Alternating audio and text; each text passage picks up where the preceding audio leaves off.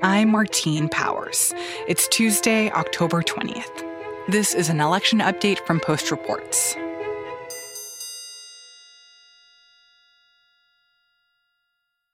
So, Paul, um, tell me who you are and what you do. Uh, I'm Paul Kane. I'm the senior congressional correspondent for The Washington Post. That means that I'm the guy who's been around longest. I just keep covering Congress year after year after year. I'm I'm the definition of insanity, I guess. I keep doing the same thing, hoping there's going to be a little bit of a different result.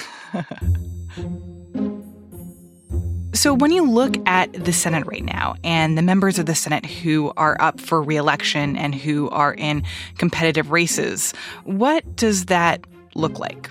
The Republicans are defending twenty-three seats, and the Democrats are defending just twelve.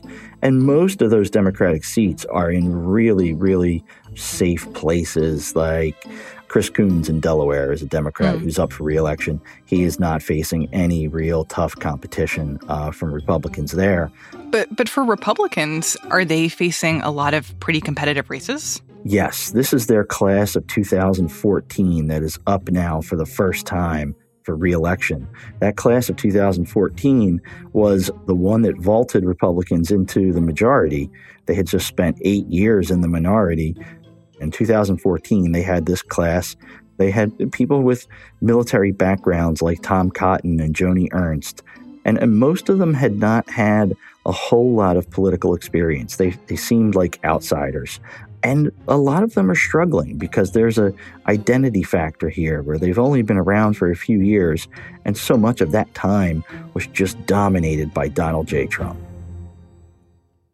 And how does the influence of Trump affect what they're looking at in terms of their chances of actually being reelected? So far, uh, it has been largely a negative force. Trump is just, throughout his handling of the coronavirus, his approval rating hasn't plummeted around the country, but it sure has sagged. It hasn't gone up. He hasn't had any sort of rally around the flag effect. And the result is that in places like Alaska, places like Kansas, or South Carolina, where Trump won by double-digit margins in two thousand sixteen, he's winning in those places, but he's winning by small single-digit margins. Hmm. And all of a sudden, these Republican senators, Dan Sullivan in Alaska, uh, Lindsey Graham in South Carolina, there's an open seat in Kansas. Um, so it's a, uh, you know, first-time statewide candidate for the Republicans, Roger Marshall. They're just sort of looked at as these generic, bland Republicans, and that has caused a lot of trouble for Mitch McConnell's majority. You know, it's a generic Republican running in a state where Trump isn't doing as well as he should. You look at other places there, you've got Colorado, Arizona, North Carolina, and Maine, where Republicans are running. And in all four of those states, Trump is either behind decidedly or maybe behind just by a little bit right now. And that's a, that becomes an anchor weighing down those candidacies of people like Martha McSally and Tom Tillis. I, I want to talk a little bit about some of those races and the particulars of, of what Republicans are facing there. Maybe we can start with Tom Tillis in North Carolina. Uh, North Carolina was always going to be probably the most important Senate race in the country, but I used to say that it was the most important, boring Senate race in the country. Um, as of a month ago, you had Tom Tillis, who was, like I've been saying, a really bland, generic Republican who had not done a whole lot in his first six years in office. And he was running against Cal Cunningham, a Democrat who had like briefly served in the in the aughts uh, in the state legislature and kind of just sort of floated around for a bit. And uh, he's been running really as a completely generic Democrat in an environment where if Biden were to win the state, Cunningham looked like he was going to be, you know, a point or two ahead of Biden. Hmm. But now, in the last few weeks, on the same day, just got some breaking news, a statement put out by uh, incumbent Republican North Carolina Senator Tom Tillis, who is also up for election thirty-two days, that he has tested positive. Um, we believe Tom Tillis that announced that he had tested positive for coronavirus. and within hours. All right, lots of news to get to today. Democratic U S Senate nominee Cal Cunningham admits he exchanged sexually suggestive text messages with a woman who was not his wife. Cal Cunningham admitted that he'd had a sexting affair. He says he has no plans of dropping out of the race. Late yesterday, Cunningham It really apologized. took this race from, like, you know, really boring, not a lot going on, to, oh, holy cow. Very eventful. Before all of this broke, Tillis's problem was that he was seen by many of those MAGA, the hardest core Trump voters. He was seen as actually really just an old-fashioned traditional Republican. They know that Tom Tillis originally opposed the border wall. Senator Tom Tillis represents the state of North Carolina. He opposes the wall. Senator Tillis joins us on the set here. Senator, thanks for coming on. Glad to be here. So what do you and by think? the way, I don't oppose the wall. You don't? Yeah, I oppose, I oppose putting a thirty-foot structure on the top of a thirty-three thousand-foot uh, sheer cliff. Until he realized after two weeks that he was probably going to lose a Republican primary. And so he reversed his position on it and uh, tried to get in line with Trump. It helped him. That, that fended off a primary challenge, but he was always three, four, five points behind Trump. Hmm. Even if they were both losing, Tillis was always in worse shape because there was just a, a, a feeling of lack of trust from those real MAGA voters. And that's what I find really interesting about a lot of how Republican senators have aligned themselves here, is that it is clear in a lot of cases over the last four years that the only way to win as a Republican is to align yourself with Trump. But at the same time, no one does Trump as well as Trump does. Yeah. And so it does feel like there is a limitation to how effective that strategy can be for some of these Republicans. Yeah. Now, after four years, that math has gotten trickier and trickier for Republicans because the the suburban vote, take a place like North Carolina, Research Triangle, Raleigh, Chapel Hill, Durham, that area is punishing Republicans right now. Mm. And a guy like Tillis, they're punishing because they feel like he has been aiding and abetting the, the Trump administration. Now, then you have a problem for Tillis. It's like, okay, if all the suburbanites are going to break hard against him, he's got to go make up that vote in that rural MAGA country. But there is just a corner of the vote in North Carolina that does not trust Tom Tillis because they are hardcore MAGA voters, and they know that he only switched his position out of political expedience. And and can you tick through some of the other races that are seeing a similar dynamic where Republicans who have tried to occupy a middle ground of being close to President Trump most of the time, but still pushing back some of the time, that they are being punished for being in that middle ground? Oh, sure. The biggest statistical chasm that you can point to is South Carolina. Lindsey Graham, who's been in the Senate for eighteen years now. The first fifteen of those years, Lindsey Graham was kind of a freewheeling maverick, quasi-moderate, but always looking to make deals. He was best friends with John McCain, and um, Graham ran against Donald Trump in the Republican primary four years ago. He got trounced. He didn't even make it to Iowa, but still was a loud opponent of Trump's. Donald Trump is the most unelectable Republican I've seen in my lifetime. He's a race-baiting, xenophobic, religious bigot. He's a jackass. Once Trump won, Graham reversed course and decided to become an ally. It hasn't worked. There are voters in South Carolina that just don't trust Lindsey Graham, and that's why Graham has drifted into a very close competitive race with Democrat Jamie Harrison. There are other states, too, where this dynamic has played out. Interestingly, in Maine... That was going to be my, my next question, because Susan Collins, I think, is a very interesting example of a senator who has, at least in speech, tried to be more distant from the president, often talks about how she is concerned about the president's actions or that she is disappointed, yeah. um, though she tends to still vote with the rest of the Republicans in the Senate. So what is the challenge that she's facing here? For Collins, she has twenty-four years of her own brand built up in Maine. So she's different than these first-term senators like Tom Tillis. You know, most of that time has been very much trying to occupy the middle space between the two ideological flanks. In the Trump era, it's just harder to do that. And she is doing much better than Trump is in statewide in Maine. So there are still some independents there in, in Maine who who are supportive of her. But the math has gotten trickier. So when you look at the political landscape as a whole, how many seats actually have to change from Republican to Democrat for control of the Senate to flip? And from what you're seeing now, what is a sense of how likely that is to happen? One way to look at the Senate map this year is is the, the way the Republicans have broken things down. They sort of have tier one, tier two, and then the third tier, which are the sort of the crazy wild card races that are charging onto the scene late.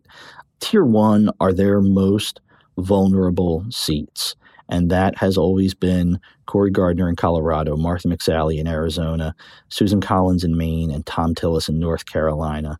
After that, the next tier uh, have been, and like these are the races that Republicans absolutely have to win to make sure they hold on to the majority.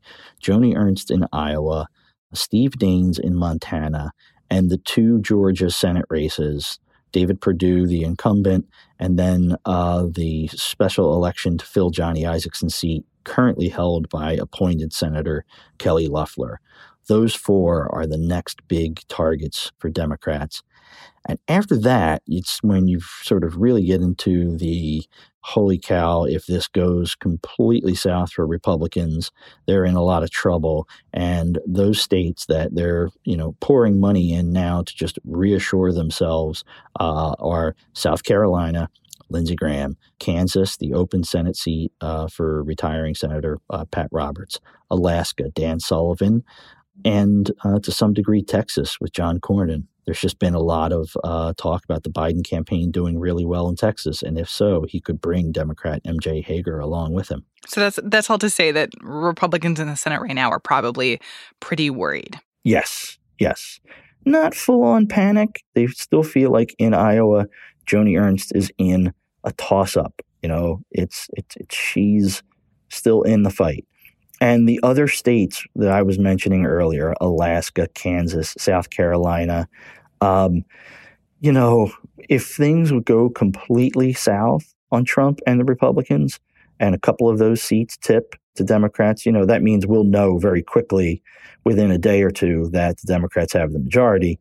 But they Republicans generally feel that if all those voters come home, if they realize in the final two weeks that this is red shirts versus blue shirts, you know, forget about your worries about this or that. If it's just a simple partisan fight, they feel like their candidates can win those races and they'll be okay.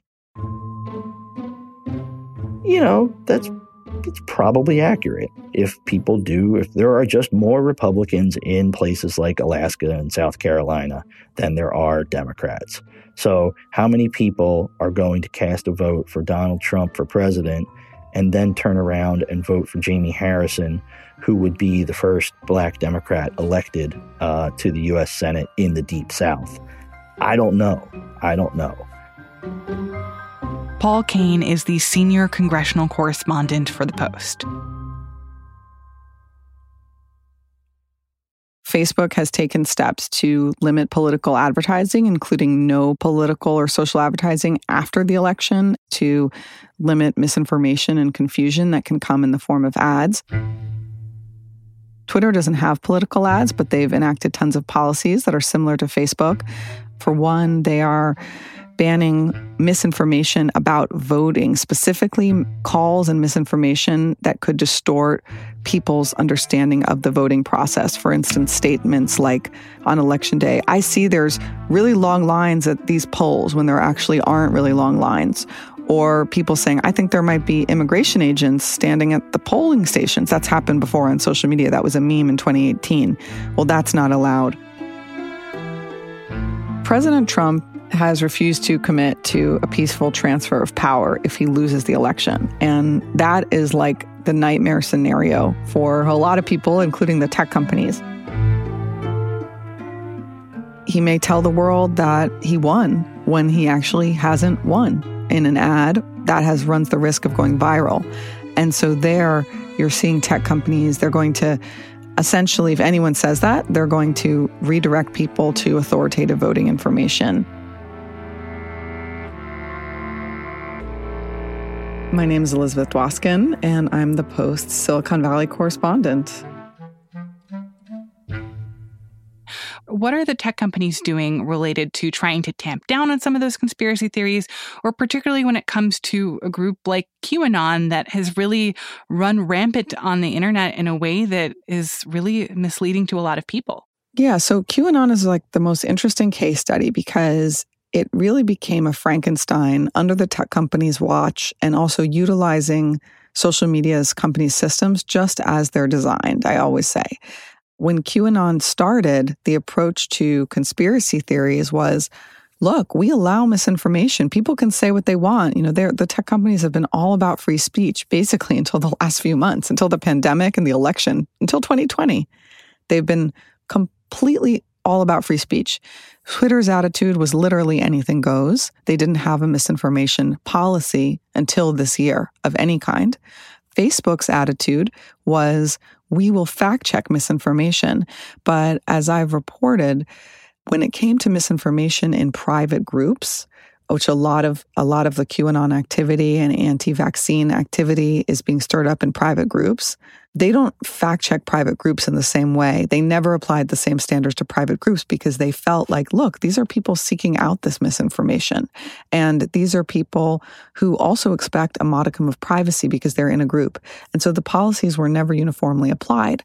And so it seems like in some of these scenarios that tech companies are finally realizing, like, we can't just consider this a form of free speech that can just be allowed to run rampant on our platforms. Like, we have to find ways of pulling this back. I mean, these groups have gotten bigger and bigger and bigger, especially in twenty twenty, because they've been energized by the issues of twenty twenty. What's happened, though, is that it's come right up against new policies that the tech companies have launched. So for the first time in twenty twenty, they're saying, wait, we're going to ban misinformation about the coronavirus. We're not just going to fact check it. We're going to ban it. If you say that immunity is universal after you get the coronavirus, that's a false medical statement because nobody knows. We're going to ban that. We're going to ban information about false cures. We're not going to say people should be able to drink bleach. So they've taken up this new responsibility. And then all of a sudden, these groups, which they effectively allowed to grow and grow and grow, under their watch and benefiting from their tools, suddenly they're saying no. But even though these companies are putting some of these new policies in place, it does seem like the situation does get pretty complicated pretty quickly. And it's not completely clear that companies like Facebook and Twitter always know when and how to execute on these new policies. Yeah, what I think is fascinating is the degree to which you can see the companies absolutely learning as they go. They're planning. It's not for lack of planning.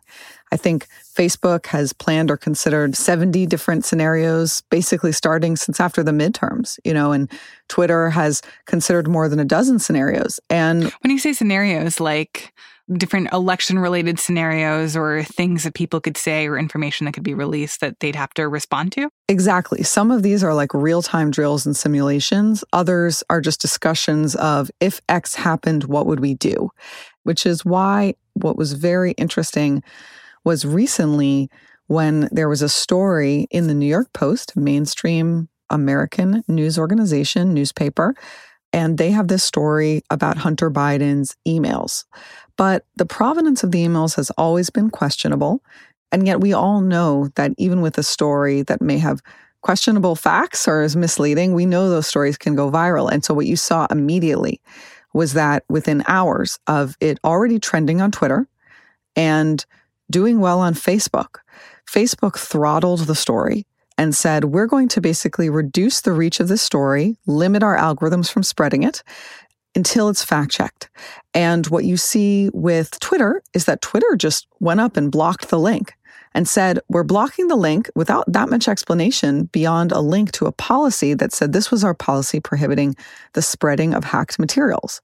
And so there's lots of questions about the story, but the one question that has not been resolved or is clear is whether it was hacked. And yet Twitter blocked a link from a major American news organization, which is really, really a rare action. And even what Facebook did is also a rare action. And and even for me, I remember in that moment seeing discussion on Twitter of like something related to Hunter Biden or something related to the fact that a story from the New York Post was blocked. But I had to actually like go to the New York Post website to be able to see what the actual story was, and that it just, you couldn't find the link on social media, at least for that window.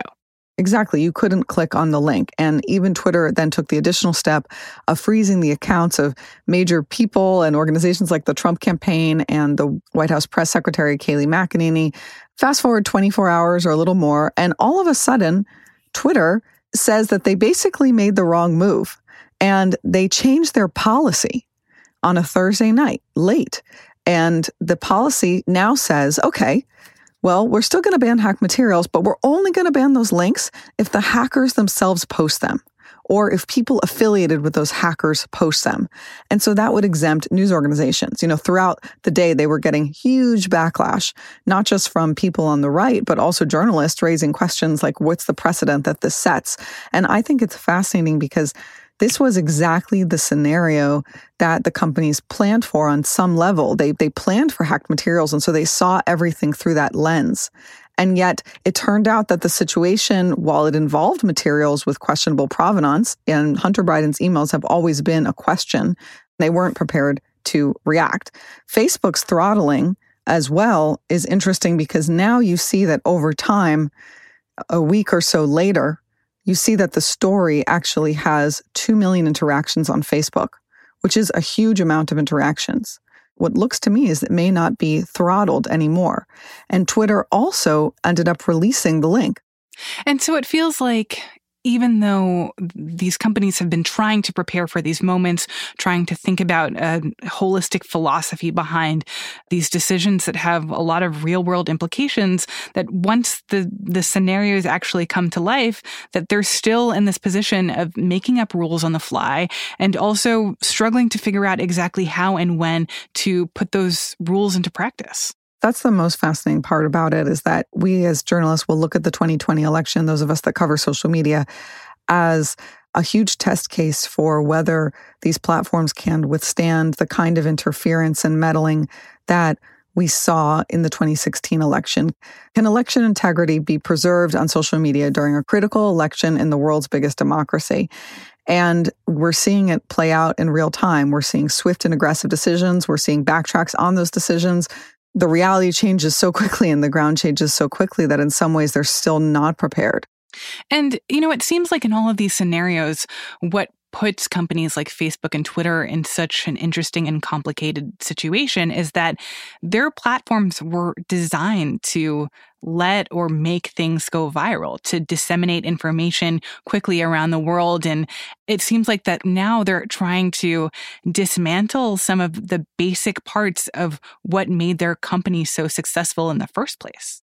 I always find it ironic when Facebook or Twitter says, we're taking steps to limit the reach or limit the virality or demote this content. And you're like, you're taking steps against yourself because your system is what creates the virality. You see that they just, for a long time, were completely hands-off about false information. They didn't want to see the ties that that had to violence. They didn't want to intervene in private groups. They didn't want to stop communities that they felt sought out misinformation from getting what they wanted. And all that together created this Frankenstein that we see now, where now you actually have a public that's very primed to believe in conspiracies, to doubt the election. You have a president that is pushing out misinformation. And so when you put all that together, you may not have seen these types of megaphones be as pernicious as they are today. Elizabeth Dwoskin is the Silicon Valley correspondent for The Post.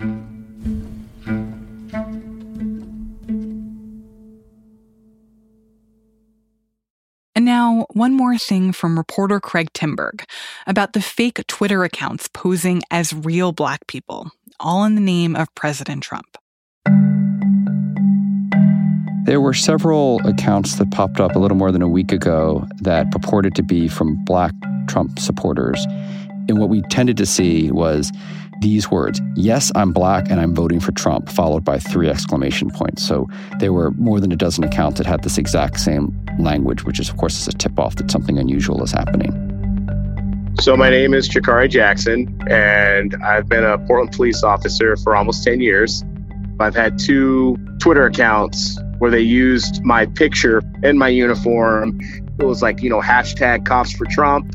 Had a lot of followers, a lot of retweets. So this exact account had twenty-four thousand followers, and uh, one of its tweets got liked seventy-five thousand times. Scary. And so when you find out that you've been used and you've been put out there, you know, yes, I'm a police officer. I'm also African-American male. And so you you just don't know the dangers that, you know, people are putting you in. And, and I don't think they care. Nobody knows for sure how many fake accounts are out there. I've, I've heard estimates as high as fifteen to twenty percent of Twitter accounts being fake. These accounts particularly did something that was called digital blackface, which is we presume these were not actual, you know, black voters who supported Donald Trump. They were accounts that were intended to look like that. And that has become a, a very common tactic.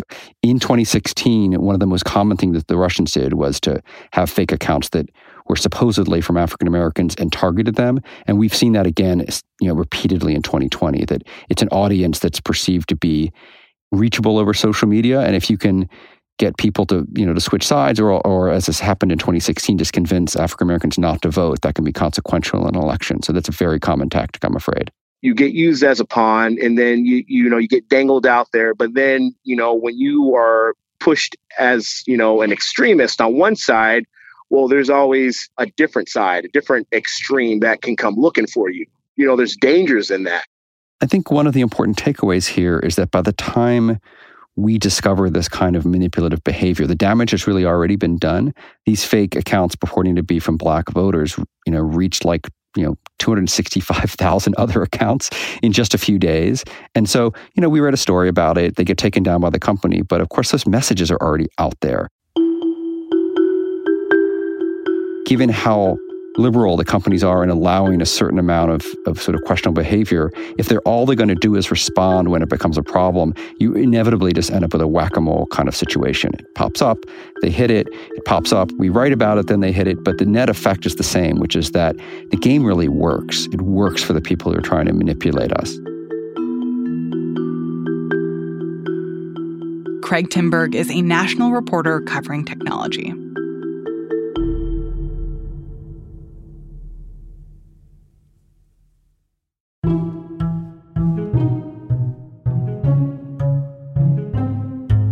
That's it for this segment of Post Reports. Full episodes of our show come out every weekday afternoon. You can subscribe at post reports dot com or wherever you get your podcasts. I'm Martine Powers. Thanks for listening.